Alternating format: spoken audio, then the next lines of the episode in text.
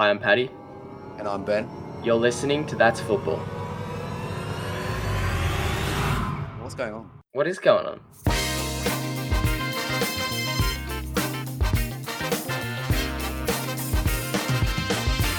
Hello and welcome back to another season of That's Football. The Premier League is just upon us, and so too is a new intro music. I hope you guys enjoyed it. Season 2 is looking bright. Be focusing more on the Premier League this time. Obviously, the Euros is now over.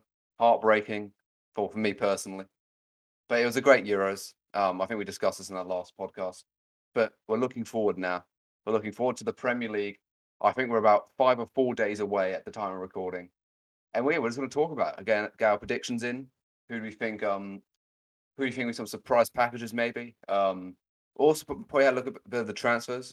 Some transfers that we were quite impressed by, maybe a bit too expensive, stuff like that. We'll just, be a bit of a discussion, really. No real structure to this one.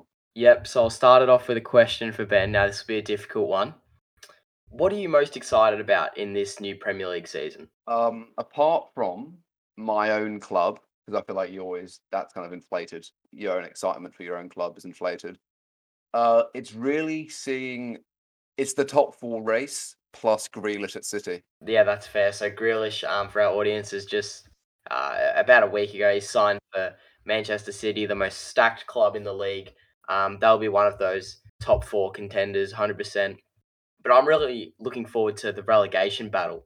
I think this year there's a lot of sides who would be seen as those who'd finish 18th, 19th, or 20th.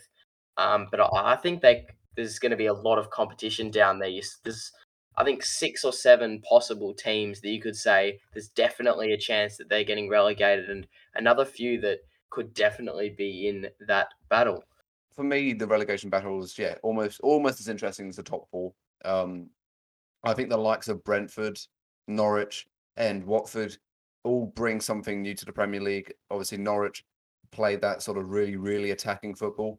Like Leeds did. However, we all know how hard it is to play that attacking football in the Premier League. And that's why really Norwich have struggled in the past few times they've been promoted in the Premier League. They're known as the yo-yo club. They go up and down, up and down, up and down.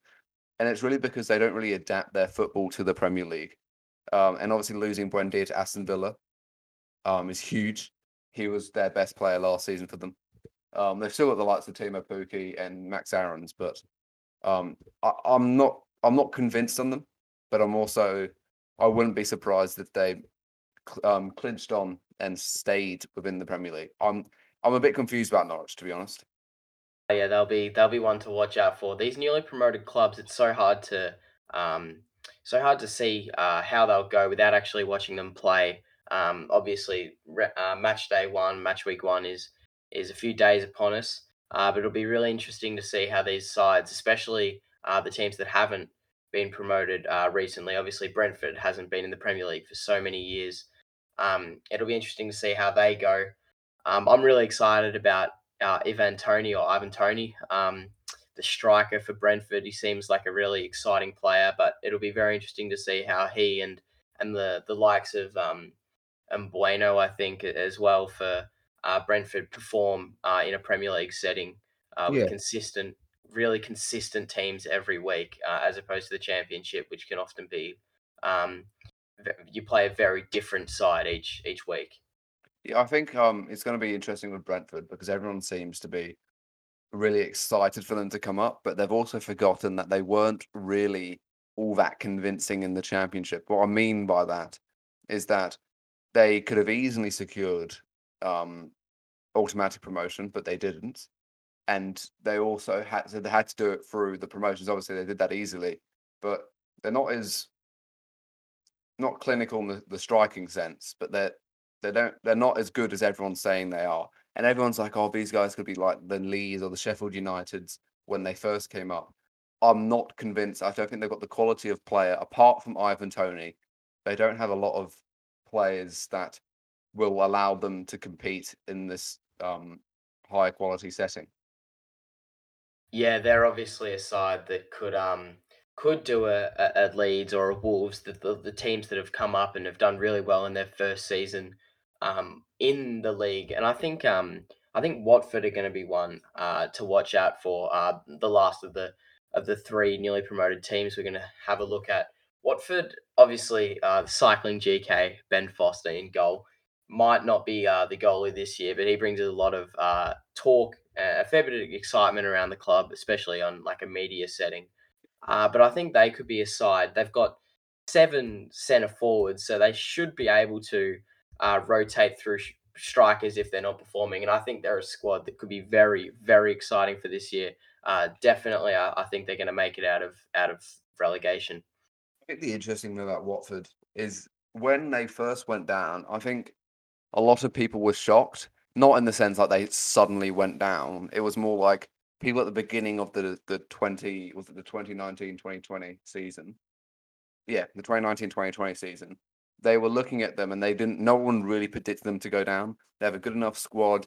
They had a decent manager at the time, but everything just fell apart. And it was it's interesting. Like for me, it's interesting because since then I haven't really lost many players. They've managed to hold on to the likes of Troy Deeney, Ismail Assar, and obviously Ben Foster, whether he's in his prime at the moment, is debatable. But yeah, so there's no reason why they can't come up and just perform as a steady on 15th, 16th place because they've got the quality of players still at the club that we all predicted to stay up in that season they were last in the Premier League.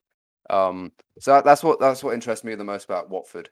But personally, I think if any team is going to survive, it will be Norwich out of the 3 that come up. I don't think Brentford have enough quality of player.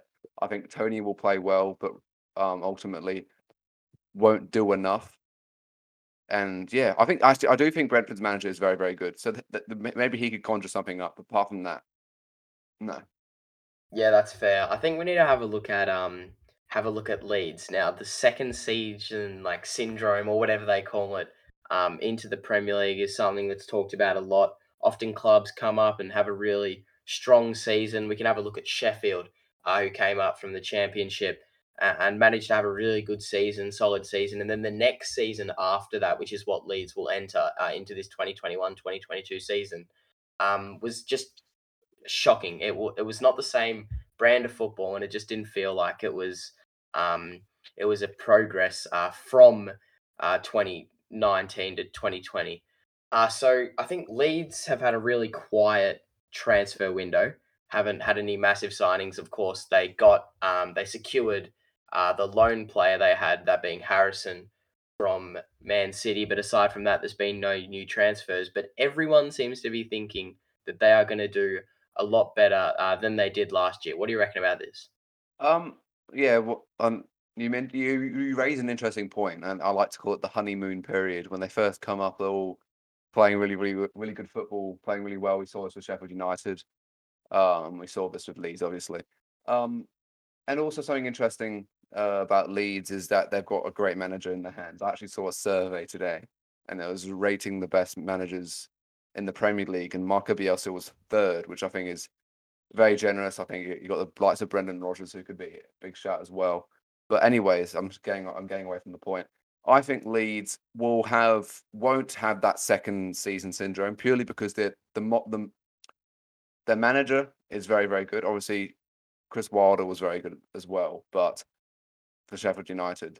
But for me, the brand of football, Marco Bielsa, and also the fact that they've held on to a lot of their players, I can't see them going down. And also the difference between Leeds and the likes of Sheffield United last season was that Sheffield United never had really any standout individual players. Where Leeds do. Leeds have Patrick Bamford, Raphinha, Harrison, Ayling, Dallas. Their squad's more stacked, but I think Sheffield United relied on the manager, but also the United, like how the team played as one rather than the individual players coming up when they needed them, which ultimately led to them just getting found out. The other teams worked out how they would play football, and it only took. And I think that's probably why they had a disappointing end to their season, Sheffield United, this year. Oh, and the year before. It's just because they got found out and people knew how they were playing football. So they just, they got tactically found out and they couldn't find any solutions. Okay, that brings me to something I was just thinking about, which was Burnley. Now, Burnley are similar to Sheffield in the fact that they don't have a lot of business going on behind the scenes. They seem to play a similar brand of football each year. How do you think they are going to go this season? There's a lot of talk about them potentially being relegated, but we're really not going to know. But what do you think about Burnley?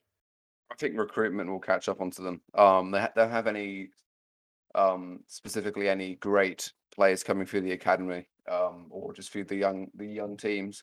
I think his name Brownhill was the only one I know, and also McNeil was a great player, but he's been in the first team for a while. And they haven't recruited at all, well, virtually at all. They haven't really made any outstanding moves in the transfer market, and the relationship between the owners and Sean Dyche is fairly poor. So yeah, I think it'll catch up to them, and this will be the last season, I reckon. I've got them to go down. Sean Dyche has done so much, but it's about time. So you don't think Dyche can save him this last time? No, I think that how many seasons now? 5 as he's done it without minimal recruitment.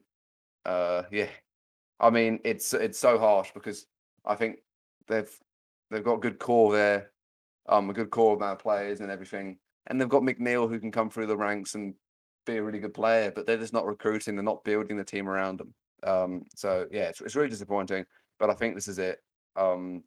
The only thing that's got going for them is they're really hard to beat at home. But apart from that, that's about it. Yeah, the home ground advantage is going to be one this year that's talked about a lot. Obviously, COVID year sort of screwed up the whole fan situation.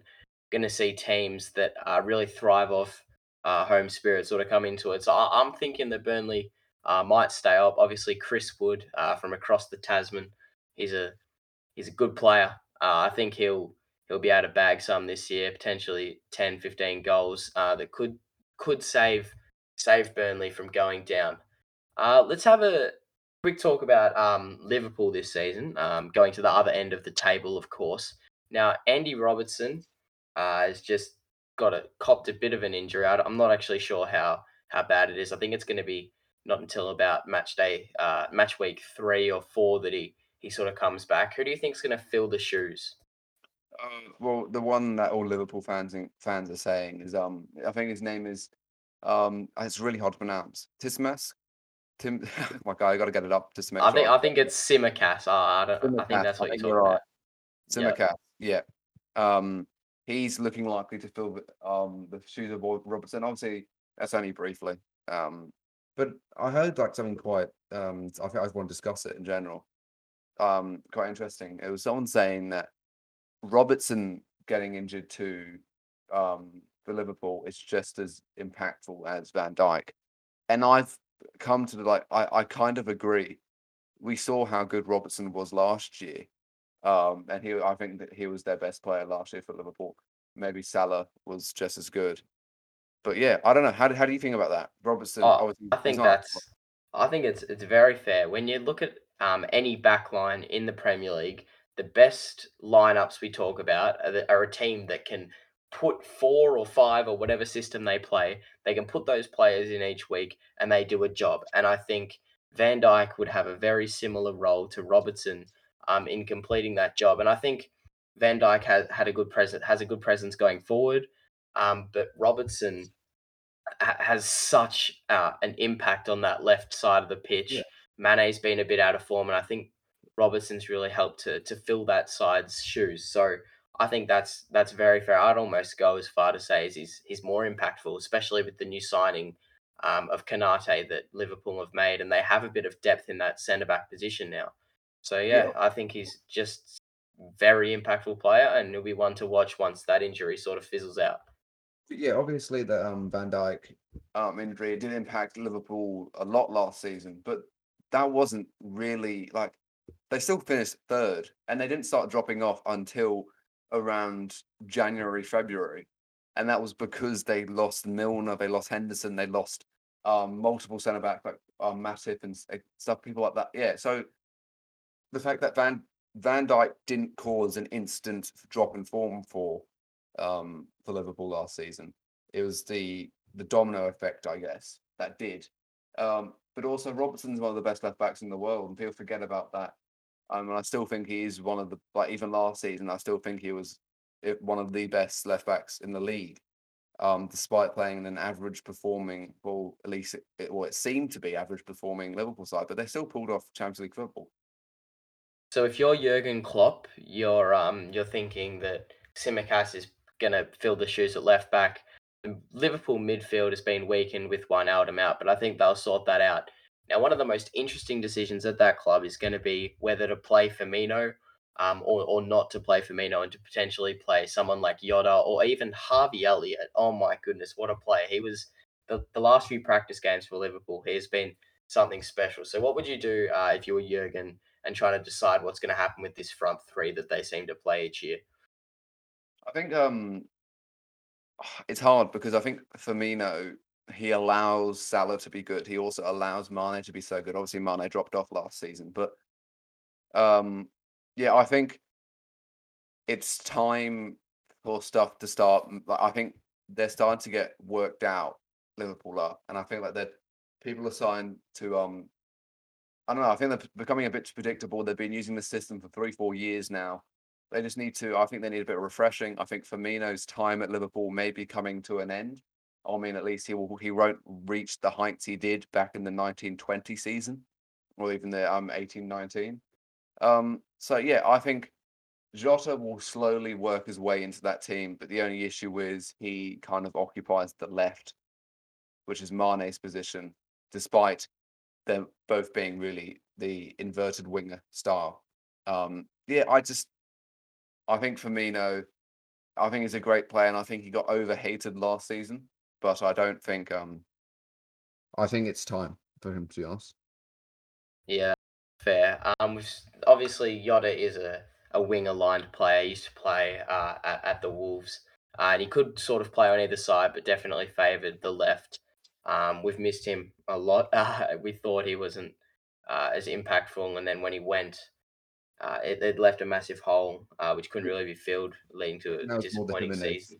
Injury into our I'd say Jimenez was very that was a massive loss, probably more significant, but losing Jota then sort of showed if you didn't have either of those players, we could not seem to score goals.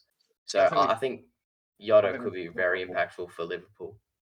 Yeah, I think we should talk about Wolves, and I've personally got them. So I think they've got the old Benfica manager, I believe. Is that right? Yes, they do. Bruno Laga, I think. Okay, so he's managed the like of, I think, João Felix and Grimaldo, am I right? So yeah, he loves the attacking fullback, which really, really actually highlights a particular fullback, Ait Nori. I think that's the best way, that's how you say his name, right? Yeah, so Ait Nori. I don't know if you know, but he's been playing almost like a winger in pre-season. Just like that Grimaldo. So... he's got experience with those sort of type of players, and I think he will transform that Wolves into a slightly more attacking side that it was under Nuno, at least was under Nuno last season, Jimenez out. For me, a lot of those players, they're not necessarily dead wood, and I don't mean it as a bad thing. They're Nuno's players. They're players that worked in Nuno's system. And obviously Nuno's system was heavily impacted from that Jimenez injury. Had no longer had a target man, relied on Fabio Silva, who isn't really a physical target man. So they couldn't play the football they wanted to play. That's why I think Laga will struggle. That's why I think he'll struggle, because he's got a lot of players that aren't quite... they're not his players. I don't think Wolves are anywhere near finished in the Premier League. I think they've need a year and a half, just a bit more recruitment. Bring players in, bring the players in the manager wants, and then we'll see what happens from there. But I think I've got them finishing in the bottom half of the table this season. Yeah, as a Wolves fan, I've got hope. I think Jimenez coming back is going to be awesome, just for the front, just to have a similar player that everyone knows, just for connection and the likes would be really helpful. And I also think that. They have a good chance of finishing high with these attacking fullbacks. Talk about Nelson Semedo. Didn't have a massive impact last year, but I think it's hard to fit into a system that's already been developed for certain players. For Doherty at right back, and he's obviously gone to Tottenham. He's doing nothing there. But I think he could have a massive impact, and Ait Nouri, and it's going to be interesting to see how they line up, and also the style of football in terms of the pace of the game. Often got caught on the back foot last year with no real counter attack. So it'll be good to see if we can sort of start to get some groove back. Not even challenge for Europe, but just start to get some points on the board consistently with some good football. I think Doherty perfectly explains the idea of Nuno's player. I think it's great that they're reunited at Spurs, but it proves that he left Wolves and he literally did nothing at Spurs. He was playing more right back. Even when he was given the license to go forward, he wasn't the same player. And yeah, that's why I think the Wolves team will struggle. It's just they're not suited to playing anything other than Nuno's play style. Apart from the likes of Jimenez, Jota, and Neto, obviously they're relatively new players, or not Jimenez, but relatively versatile players. All right, so all who know Ben would know that he's a big Spurs supporter. Ben, what are your thoughts on them this year in terms of transfers and how they'll go? I think we've made the right transfers. I think we need to get more done this week before the Premier League starts, before we know what happens with the Kane situation. But the likes of Brian Hill coming in and Romero, and obviously the backup keeper. Yeah, I think Romero is a brilliant signing. I think it's actually gone under the radar. He won Serie A Defender of the Year last season. With the likes of Koulibaly, the likes of Skriniar in that league. Not easy. And De Ligt. So, I mean, he's a pretty good player. And I think the fact that no other big clubs kind of competed for him was, probably lowered the price a bit. And 50 million, that's a reasonable price for him. Brian Hill gets Eric Lamela out the club, brings in some dynamite, I guess, gets out the dead wood. And yeah, I'm looking forward to the season. I think the reason why I'm looking forward to it is because my hopes aren't that high. I think Nuno will work, because I do think Doherty will become the player he was again. I think he actually might be a player to watch out. He actually might be reignited. But yeah, I'm hopeful for a top six spot. I wouldn't be too angry at a seventh or an eighth finish, because as long as we're playing attacking football, I can't complain. And before you ask, Kane's got to go. If his heart's not at the club, he's got to go.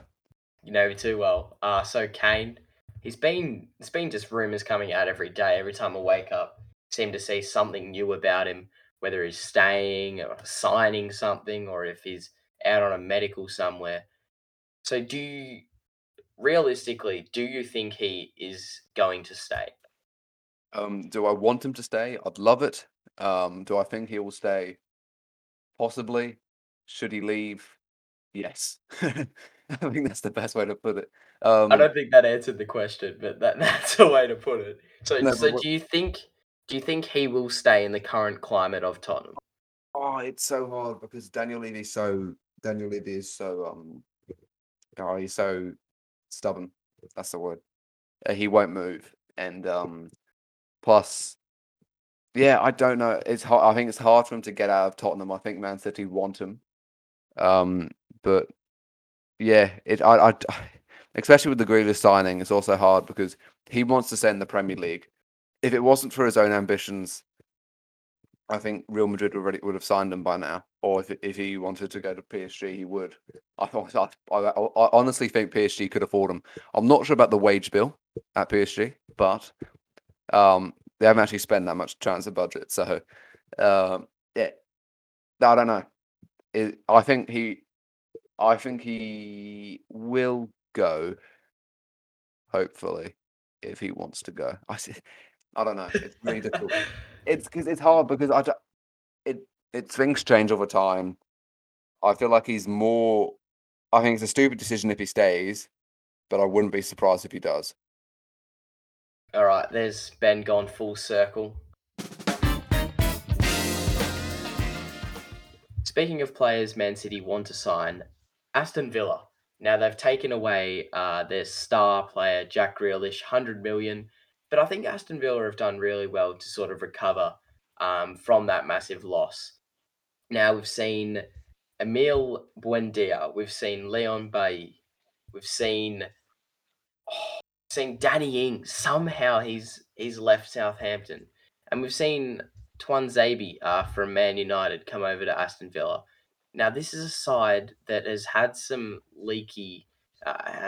gaps in it, but I think they are going to be a much more challenging side, challenging for the Europa League spots with these new players. Yeah, I don't think they could do much better with the money they've been given for the Jack Grealish signing. However, I'm not convinced entirely that they'll compete as highly as many other people think, because Grealish created the fifth most chances in the whole world last year. It was something crazy. That's ridiculous. I think Watkins got 16 goals, which is fair enough. Which that, but I mean, you've got to score that many if you're getting that amount of chances, and also they're big chances as well. It's not just average chances.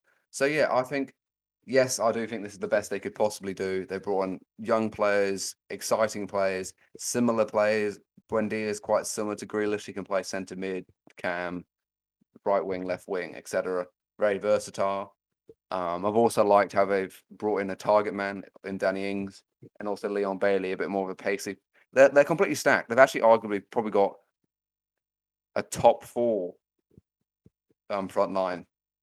I wouldn't go that far, to be honest, but they have... Wait, so that's interesting. Who would you put your top four line? Top four front lines?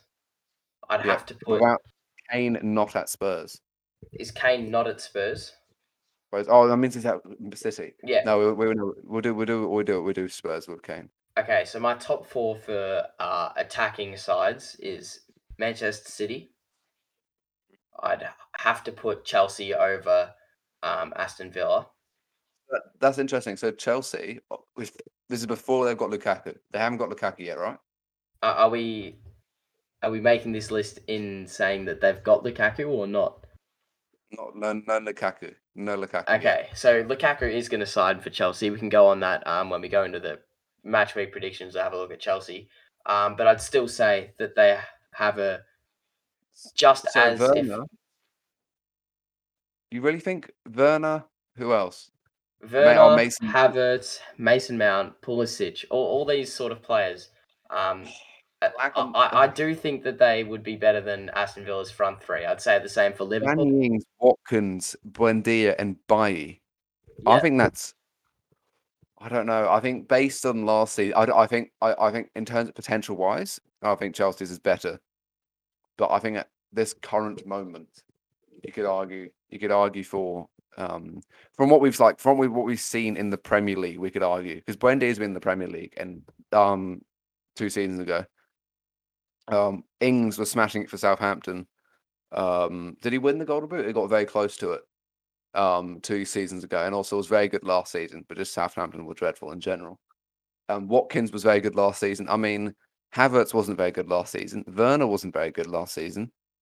Pulisic was disappointing. Like he had sparks where he was showing he was good, but also showing he wasn't that good.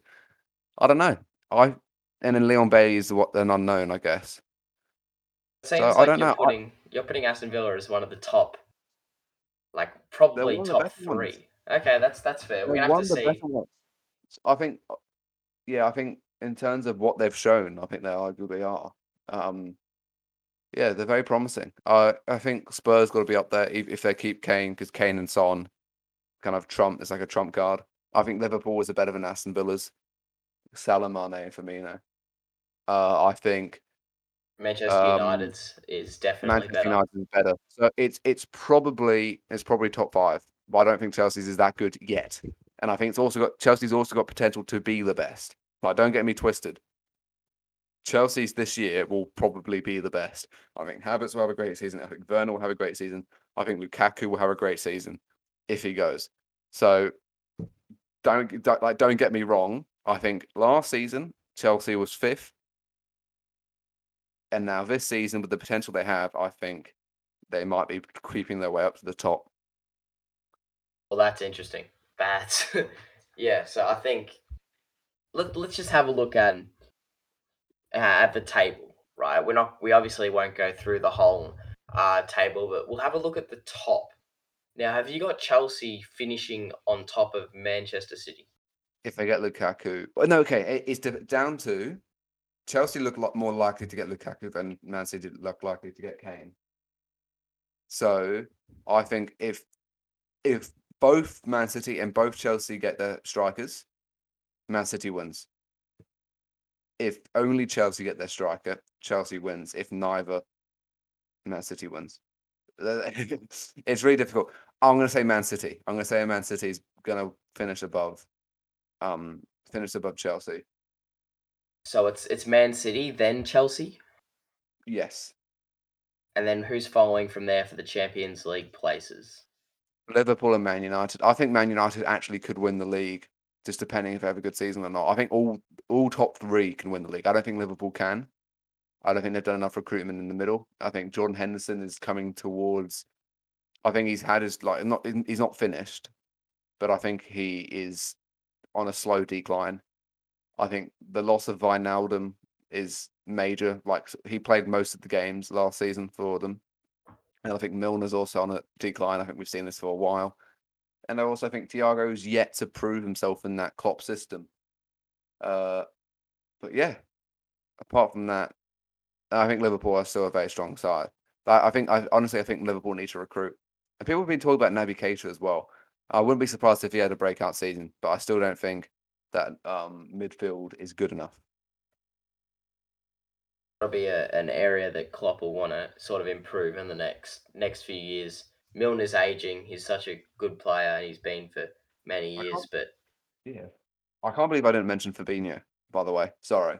Fabinho, Henderson. It's very good, actually. But I don't think it is good. I think they're injury prone. Also, I don't think it's as good as the others. It's arguably better than Man United's, because when they play McTominay and Fred, it's not very good. However, if they get Bruno Fernandes and Pogba in that number 8 pivot spot, the double pivot, and they allow Sancho to go a bit further up the field, I mean, it's very, very, very, very good. I think what we're talking about is excitement, and that midfield in Liverpool has the players to do that. They have Thiago, who had an amazing season at Bayern before he came to Liverpool, and it's just sort of, it's felt like a slump for that midfield. So they don't seem as exciting, but it'll be interesting to see how they play in the first game, especially against a weak Norwich, a side that will be playing similar sort of championship football as opposed to Liverpool's established Premier League style of play. So as we have a look at some of the top teams, you have to look at the way they're going to score goals. And the top teams often have the top goal scorers. So who are your top goal scorers for this year? It's Kane, even if he stays at Spurs. I think it's Kane. The way that he's managed to develop his game to the point where he doesn't need other players feeding it to him. He's got to the point where he can make a dribble himself, even though he's not the quickest, and still score. And he also makes chances for other players. And it's surprisingly for a player with no pace whatsoever in comparison to a modern day footballer, he is very good on the counter attack. And I do think Spurs will be better this year than they were last year. I just think everyone around them's improving a bit better than they are. So I've still got Kane. With a close, it's close between Lukaku and Kane, but I've got Kane. That's two players who could end up anywhere. We don't even know if Lukaku is gonna be in the Premier League. There was an interesting press conference I've just had a look at with Tuchel, and he's saying he's not going to talk about Lukaku, but very much hints at the idea he's already at the club, conducting tests or whatever they do. And I think he could be one that has a great season. We've seen him in the Premier League before, just lacked a bit of consistency and didn't really get backed by the fans. But I think he could have a really good season, but he's not my striker. And I actually don't think the top scorer this year is going to be a striker. I think too many sides are playing with one up top that really isolates the centre forward. So I'm going to go for a player from Man City. And it's going to be Riyad Mahrez. Now, he hasn't had He hasn't had, just listen to this. He hasn't really had a preseason in terms of like the Euros and all of that. But the last, I just see someone different getting a lot of goals this year for Man City. And I think that right wing slot could very much be locked in for Mahrez, not as a rotation point, but as a player who scores many, many goals, because he has a finish and he has this raw ability to be able to find himself a spot to shoot, and he seems to be in the right position. And I think there could be some Kim. It might not necessarily be Mahrez, could be someone at Liverpool or at Chelsea, but someone playing out wider that's going to invert their position a bit and score a lot of goals. So if I disagree heavily, purely because at this point in time, Bernardo Silva is still at Man City. I know they're trying to get rid of him. You've got the likes of Foden, who can also play on the wing. You've got Sterling, who's just come off the back of a huge Euros. And you've got Grealish coming to the club. Now, I have heard that Grealish is actually going to play more of a cam centre-mid role. However, I still think the rotation potential at that club is going to be far... He's going to get rotated far more than any other player, than the likes of Salah, than the likes of Kane, than the likes of Lukaku, the likes of Bruno Fernandes as well. He could have a surprise season and score a lot of goals. So, yeah, I know where you're coming from, but also he's not an inverted winger. He's like a traditional winger. Like he cuts inside, but he's not like Salah. He's not like Salah or Mane or Son. He doesn't actually play down the middle. He plays quite far out wide. And yes, he's got a very good shot, but his eye for goal isn't as good as the others. I think that's a wild call. If you get it, it'll be incredible. Incredible prediction if he does become top scorer. But I see the likes of Salah being more likely to win Golden Boot than Riyad Mahrez, personally. Had to go a wild shout. If this works, and you'll see this on the clip at the end of the year, that'd be amazing. But we'll have to see. He could just flop. I'm not sure what's going to happen, to be honest. But top goal scorer, we've had a look at. How about some of the young or potentially exciting players that could have a real breakout year and really put themselves on a pedestal within the Premier League? It pains me to say, but I think Smith Rowe might have a great year. He might not get the goals and assists that is kind of associated with a breakout season, but I think his influence on Arsenal will be second to none. He's just got the number 10 shirt, meant to be the replacement for Mesut Ozil. And I think he's superb. I think he will be huge for Arsenal this season. I actually reckon he'll have a better season than Saka did last. So that's my man. There's nothing really to it. I just think he might not be the best youngster in the league, but I think it's more of his influence on the team he's playing for, if that makes as much sense as possible. I don't know. Yeah, no, that makes a lot of sense. I'm actually going to say Nicolas Pepe. Now, hasn't had the biggest impact in terms of Arsenal. He's been very good in moments. He's had so many times when he's just created something out of nothing, but it hasn't really come to anything in terms of consistency as a player. And I think this year, with Arsenal lacking in terms of a bit of composure up top in terms of Aubameyang and Lacazette, I think that Pepe is going to play a much more advanced role in the team, and I think he's going to score a lot of goals and have a big impact that he hasn't really been able to do for other seasons. Is this for youngster or is this for surprise? Just someone who will be like a surprise package that sort of has a breakthrough in the Premier League. You can go again if you want. So then, no. I think mine would be Kai Havertz, if it was surprise, and I think youngsters Emil Smith-Rowe. I think Havertz has come off the end of a pretty good Euros. I think he's shown he's shown some really good signs in the Euros, and also towards the end of the season he started picking up some form, scoring the Champions League. That will do a whole lot for his confidence. And then your youngster, I've already explained, it's going to be Smith-Rowe. How about you? Who's your youngster? Now, I've sort of been tossing up about the youngster. Now, I'd like to say that Francisco Trincao at Wolves will have a big season, potentially find himself a secure spot at Wolves, and will pay the transfer fee or whatever it is but I just don't think that's going to happen. I think when you look youngster, you got to have a look at some teams that have struggled to break through to the top four, but have really showed signs. And I think Richarlison at Everton, now obviously he's a pretty established player, but he hasn't had the consistency that some of the other players at Everton have had. And I think with no Gylfi at Everton, he's going to sort of have to step up as a transition from defence to attack. And I think he could be great for Everton this year. Game week one coming up very, very soon. We've got some big games: Tottenham versus Manchester City, Leeds versus Man United.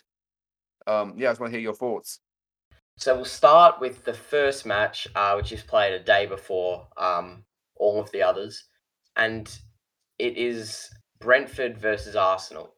Now, it should be obvious what's going to happen in this game. Arsenal are going to wrong a side who haven't played at this quality, a young side, but I think there could be a bit of a battle in this game. I don't think Brentford quite have it. But we still haven't seen them on a Premier League stage. So I just don't know. I think Arsenal are going to take it, but I don't think it's going to be easy for them. I think this game reminds me a lot about the first game last season, where it was Arsenal versus Fulham, and Arsenal wiped them 3-0. And Arsenal have a tendency to be very, very promising in the first few games. They were top of the table, I think, for the first three games. Last season. I think this will be a confident Arsenal win. I think it'll be an exciting game to watch. I think it could potentially be a 3-1, but I'm going to go 2-0 Arsenal. Arsenal to keep a clean sheet with the new signing of Ben White. And I'll say 3-2 to Arsenal. Oh, wow. I want to see a lot of goals in that game. Ivan Toney, I'm pumped to see him. Now, Manchester United versus Leeds is probably my most exciting game of the week, just because there's the Leeds, this attacking side who can roll points from any team in this league. And then there's Manchester United, who have a lot to prove coming into this season. Yeah, same for me. It's just, yeah, these games tend to be really, really exciting, the derbies. Especially with both Leeds and Man United being quite attacking teams, Leeds especially. For me, I think this will be a very exciting game. I think Varane and Maguire won't have had enough time to secure themselves as a good, like they haven't had enough time playing with each other yet. So I think they will be a bit rusty. I think it'll start off. I think Man United will win comfortably, but I think it'll be a very leaky game, lots of goals, 4-2 Man United. Okay, I'm going to go with a weird one here. Sorry, Cameron, who did feature in season one. I'm going to say Leeds, and I think it's going to be 2-0 Leeds. We saw them with an impact straight away, not necessarily results-wise, but in terms of just being able to fit into the Premier League last season. I think with a year under the belt, the likes of Raphinha, Patrick Bamford will sort of... help this team to really push through the ranks, and I think this could be an upset of the week. So then if we continue to Sunday at 12 here in Australia, we have 5 games being played. So we've got Burnley and Brighton. I think it'll be quite an easy win for Brighton. I think Burnley, obviously at home, it's hard. Oh, actually, I'm not sure. I think it might end up being... Oh, I don't know. I think it might be a draw. Just that Burnley at home is difficult. I'm going to say a classic Brexit 0-0 draw from Burnley. Then there's Chelsea, Crystal Palace. Should be a whitewash. What are you hoping to see from Crystal in this game, and especially for this season as well? I think Crystal Palace will show a bit of quality in the first half. I think they'll hold up against Chelsea quite well. But also, I don't want to see Crystal Palace go out there and just sit on a low block and just... Yeah, I do hope they go out and attack the game. They've got brilliant players, the like of Zaha. I know Eze is injured, but and they've made a few good signings. So I'd like to see them try and go out there and beat them, but I think that will happen. I think they'll hold on for the first half, but I think it'll be a 2-0 win to Chelsea. Yeah, I think Chelsea should have Crystal on this one. I'll say Chelsea 3, Crystal Palace 1. I think the Patrick Vieira brand football will see them become a more attacking side, and I think they might scrap a goal from somewhere. Everton Southampton is another one. Southampton, a lot of people are saying they could be in that relegation battle. For me, Everton is a side who could potentially disappoint this year. I think last season we saw these transfers that they'd made and they still couldn't quite get it together. So I'm hoping that they can have a decent season. I think they should get on the right foot with a 2-1 win against Southampton. But I'm hoping that they're not too shaky. Hopefully they can secure a starting 11 that can play week in and week out. I think this will be quite a boring game. I think Southampton have lost their attacking threat with the likes of Ings leaving the club. I think Ward-Prowse wants out. And I also don't think Redmond is going to cut it up front. But I also think Everton will start the season off shaky. I think they're lacking confidence after that Man United 4-0 loss. So I'm actually going to go a very boring 0-0 for that game. Yeah, there's going to be a 0-0 somewhere. The preseason nerves going into game week one often lead to a really defensive style. A team who are going to play a very defensive style is Wolves, and they're coming up against Leicester this week. And I think for me, I just want to see how they're playing, what's going to happen with the Lager setup. And I think this one's going to be a draw too. I'm going to say 2-2, Leicester to start on the front foot and then Wolves to sort of come back. I think this one's going to be a whitewash. I think Wolves are going to take a while to get into the motion this season. I think Leicester City have just come off winning the Community Shield. So yeah, I think Leicester City will come into this game with confidence, and I think they might beat them 3-0. Then we have Watford and Aston Villa, the attacking threat of this year, as said by Ben. But I think they should roll Watford. I think it's going to be a reality check for Watford coming into the Premier League again. I'm going to say Aston Villa 4, Watford 0. Oh wow, okay.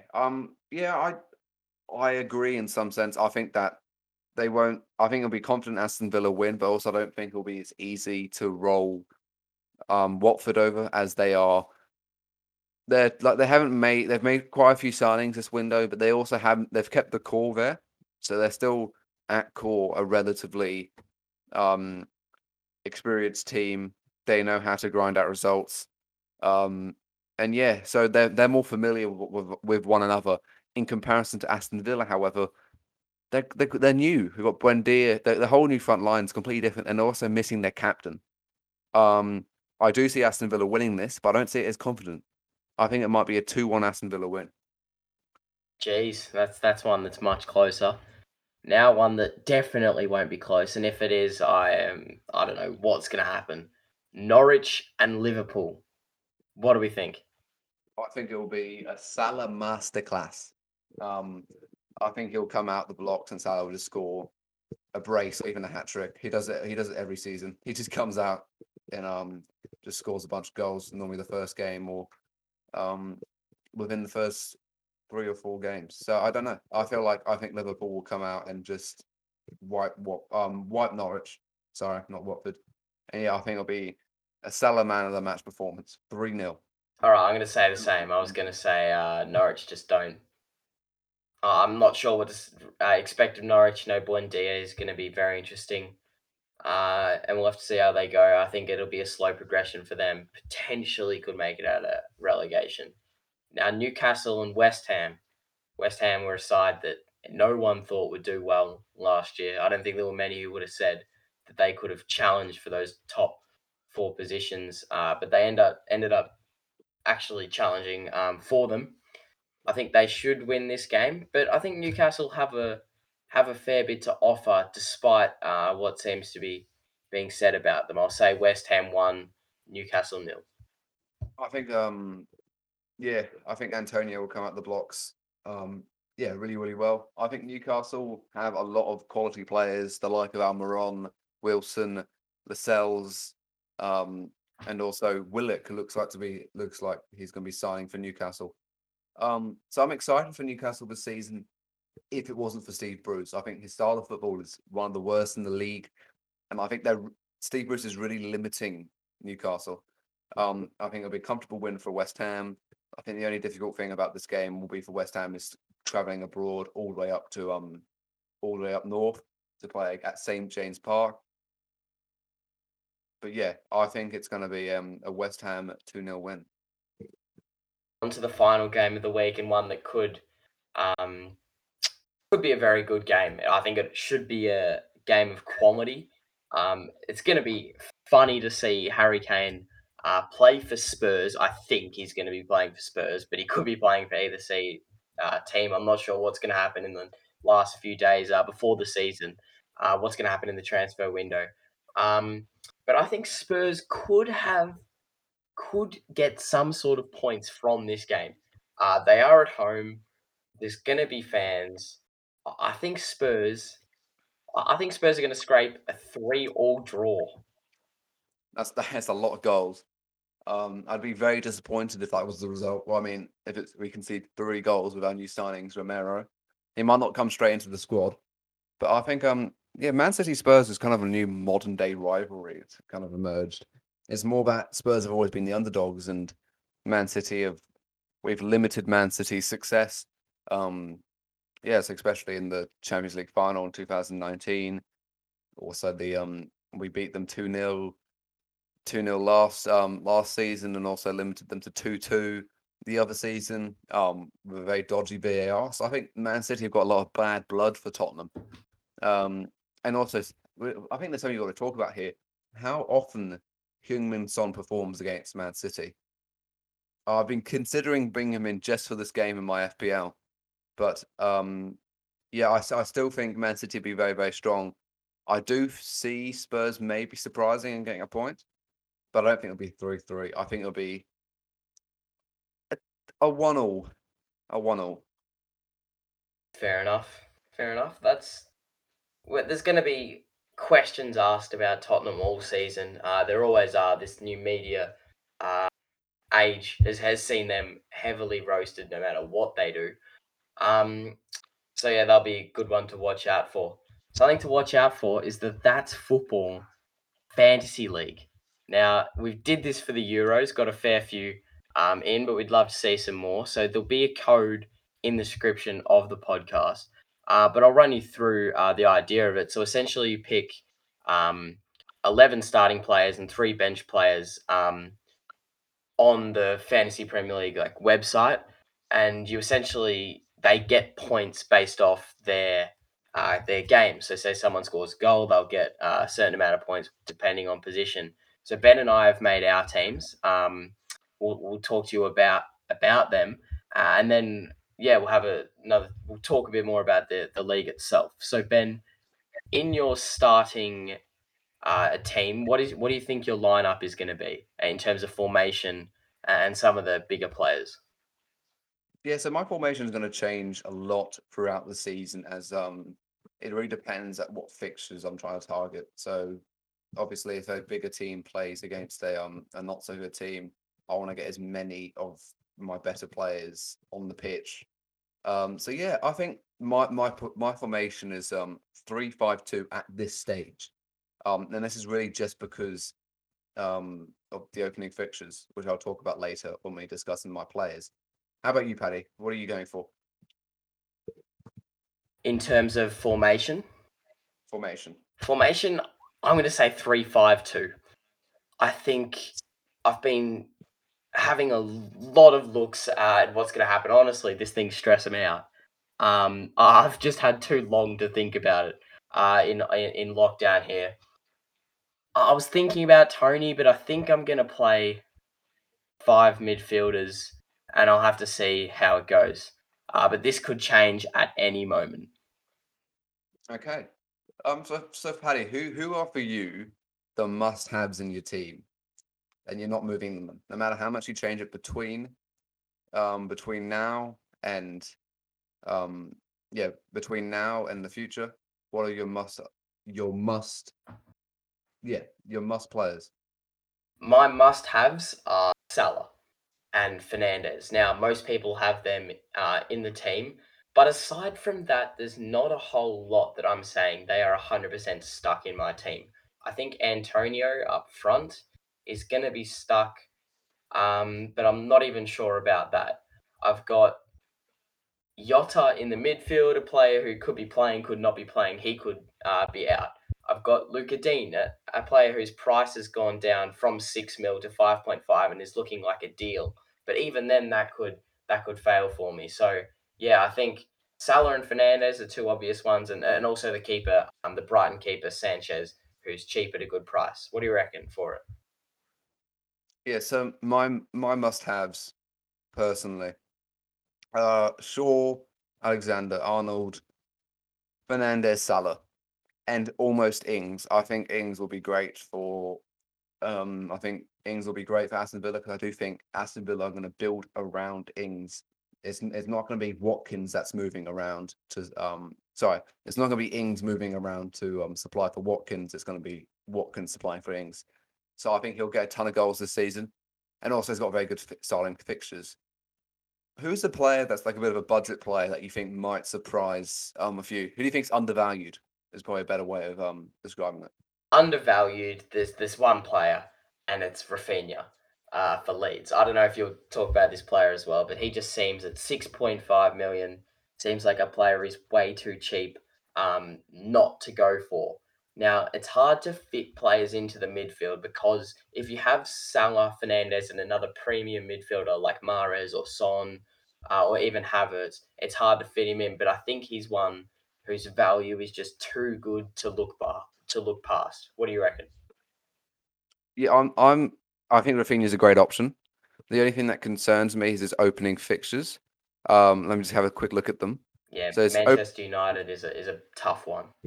Man United in a derby is a tough one. Everton at home isn't as hard, but and then Liverpool coming up. So for me, something I'm really focusing on this year, and the reason why I'm not going for Raphinha so early, is value and price of my players and getting my team value as high as possible. For those at home, when people transfer in, so let's say a bunch of people transfer in a player, they increase in price based on how many 100,000 people transfer them in. And the issue I have with Raphinha, he's going to start at 6.5, and obviously it's going to stay the same until game week one. But if he doesn't perform in Man United, Everton, or in the Liverpool game in these first four game weeks, everyone's going to be rushing to transfer him out, despite his fixtures getting a bit easier. But the general player, the average player, is going to transfer them out, which means now he's going to be only worth 6.3, 6.4. You know, he's going to be losing value. Whereas I'd rather bring in someone who has easier starting fixtures and has a pot and is relatively cheap, a bit cheaper than Raphinha, so it's less of a risk, like the likes of Smith Rowe. And as I said before, I think he's going to be great. He's got Brentford to start off with, and then he gets hit by Chelsea. But the thing is, so cheap, I can afford him to put on my bench and then bring in another player. So I'm going to talk about a player for the first few game weeks. Now, obviously, this is a very tactical game, but at the end of the day, there's a lot of luck behind it. Now, one of the things I want to have a look at is a sort of a lucky player who is going to get games probably, and a player that's at a really cheap price level. Now, we're talking about Tsimikas. We've already had a look at him, and he is going to be in my starting 11. Now, I think no matter what anyone says about him, if he's starting as a left back for Liverpool at 4 million, 3 million cheaper than Robertson, I think you can't look past him. And even if he doesn't get any returns, I'm still thinking that could have been Robertson, who didn't get that return either. So he's a no-brainer for me. But I've seen, Ben, you've got Trent in your starting 11. I don't have Trent at all, and that's going to be one of my differentials. I think it could end up backfiring heavily. But for me, it's just a risk I'm sort of willing to take to make up for in other areas. Yeah, I think Trent is due to improve on his season last season. It wasn't even a bad season. It's a bad season for Trent's standards, and obviously it was more his defensive capabilities that were more concerning. But that came along with all the other injuries in the team where he was more reliant. Liverpool were more reliant on Trent. So I think even if Trent has a decent season, the 7.5p is so cheap, especially now we've got Van Dijk back and Kanate. So if he doesn't get the attacking returns, he's going to get clean sheets. And that's why, if I can say the name right again, Tsimikas is so valuable now as so very good opening fixtures. There's no risk there. People buy 4 million players for their bench. So if you're playing a 4 million player who is playing, there's no risk if he doesn't get points because most of the time a 4 million player is going to be on your bench. So there's no reason not to have him in your team unless you have too many Liverpool players, which is I think will be my case. I'm not sure if I want to double up on Liverpool defenders purely because if they both don't, if I make like it's a the reason why I don't want to double up on Liverpool defenders if they don't keep a clean sheet, they both blank. Whereas if I have another team that potentially get a clean sheet, I don't run the risk of both of them blanking as much, obviously. It's such a tactical game. We highly recommend you get onto it. There's so many talking points. There are so many YouTube channels out there and stuff who do it a lot, who take a look at it a lot better than we do. But yeah, it's always something fun. Usually dies out towards the middle of the season, but I'm hoping that I stick with it this year. We have the code for the league, and this is a league that runs throughout the year, and it's not like a head-to-head league. Your score each week just adds up, and that'll put you in a final ranking. It'll be awesome to get as many people as we can. Now, I'm just getting the league up here. It's called the That's Football Fantasy League, and the code 9E9042.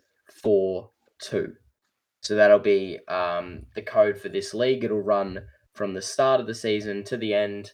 Hopefully we can get a fair few of you guys on it. It's always something to look at each week, bit of a friendly competition. You need a bit of brains to do it. So, right up our alley. Not really, but yeah. Yeah, looking forward to it. It's going to be very interesting. I hope you guys have enjoyed this podcast. It's been a very long one, been stretched out a lot, but I think it's only necessary. We've got a huge season coming up. Look forward to most likely weekly updates, maybe every second week of this podcast throughout the season. Yeah, look forward to seeing you guys again. And that's football.